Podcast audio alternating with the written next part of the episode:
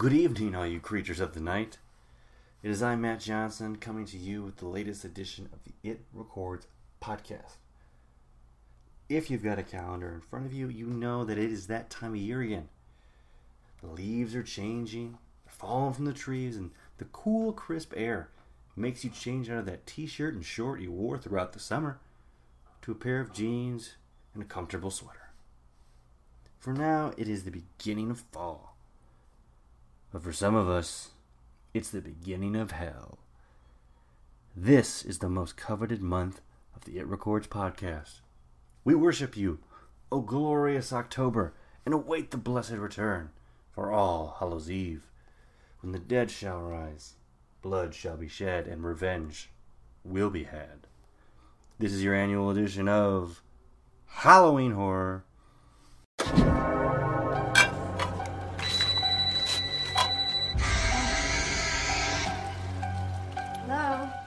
Welcome to Fright Night.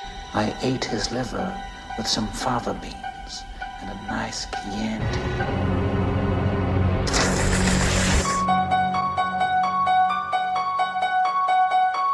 You see, Jason was my son, and today is his birthday.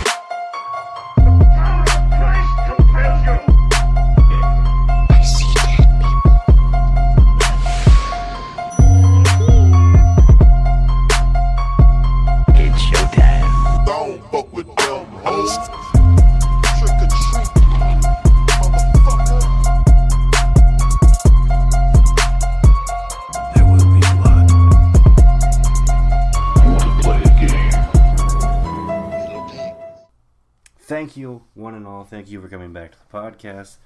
Tis I, Matt Johnson. I'm going solo. In the third episode now of Halloween Horror, which, for those of you who don't know, if you're unfamiliar with the podcast, every October, um, starting last year with the podcast actually, um, I will suggest a movie to watch each and every day throughout October. So, with that, and October 1st, the start of the month, I recommended Poltergeist 1982. And yesterday, on October 2nd, I recommended Skeleton Key 2005. So, what I'm trying to do with Halloween Horror is give you a suggestion of a movie that you might watch on that day, or really any day throughout the month of October, whether it be a film that you haven't seen before, you haven't even heard about, or it's one you've just forgotten. Because for most of us, we don't watch horror movies all year long, like the Hit Records gang. And it's just for this month in October that you really want to watch some scary movies. And so that's what we're here for. We're going to throw out some suggestions to you each and every day, and hopefully one sticks and you watch it. With that being said, I'm going to give you my pick for today, October 3rd, 2019. The movie I have selected for today is them, 1954. I'm going way back.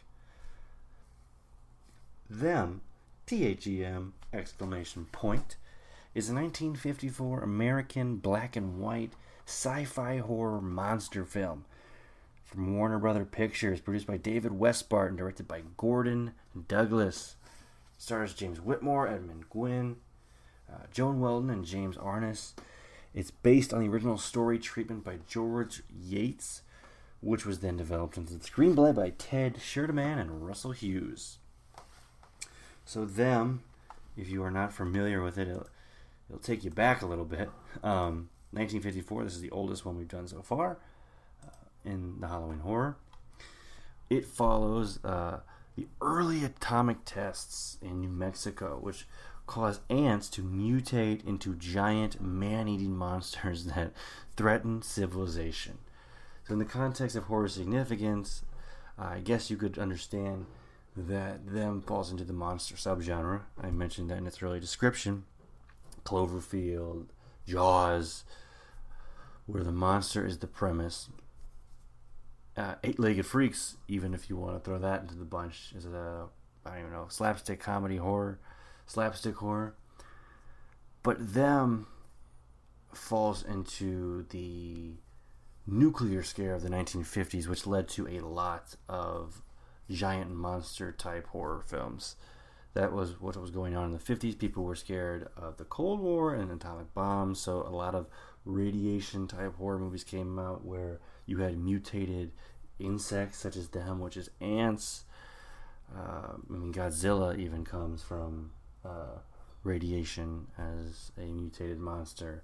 This falls into that sort of time in history, um, or it is one of the 1950s nuclear monsters, and I, I believe it's the first big bug feature, um, where um, you saw giant ants or spiders mutated by radiation, such as uh, the deadly mantis, uh, which they're based on oversized anthropods.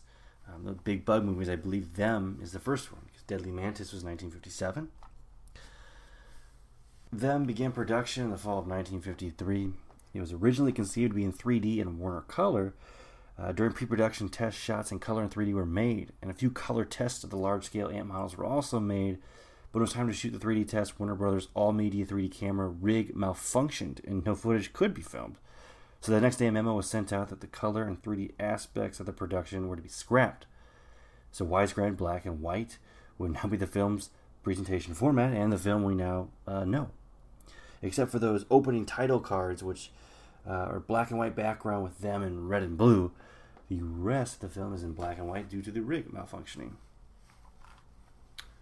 Uh, it has a high claim and reception in popular culture, but also critically. Uh, it was the uh, year's 51st biggest earner um, in America, um, but for Warner Brothers, it was their highest grossing film of the year. And I believe it's still 100% on the Rotten Tomatoes. Uh, if you go check out them, it was nominated for an Oscar for special effects, and it won a Golden Reel Award for Best Sound Editing. If you'd like to check out them, again, I'm sorry, this movie is not on Netflix or Hulu where you're subscribed to, but it is available for rent at Vudu, iTunes, Amazon Prime, YouTube, and Google Play.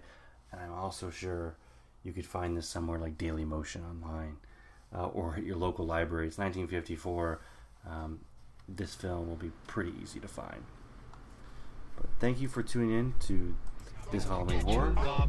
Until next time, I am Matt Johnson, and I remain in the shadows.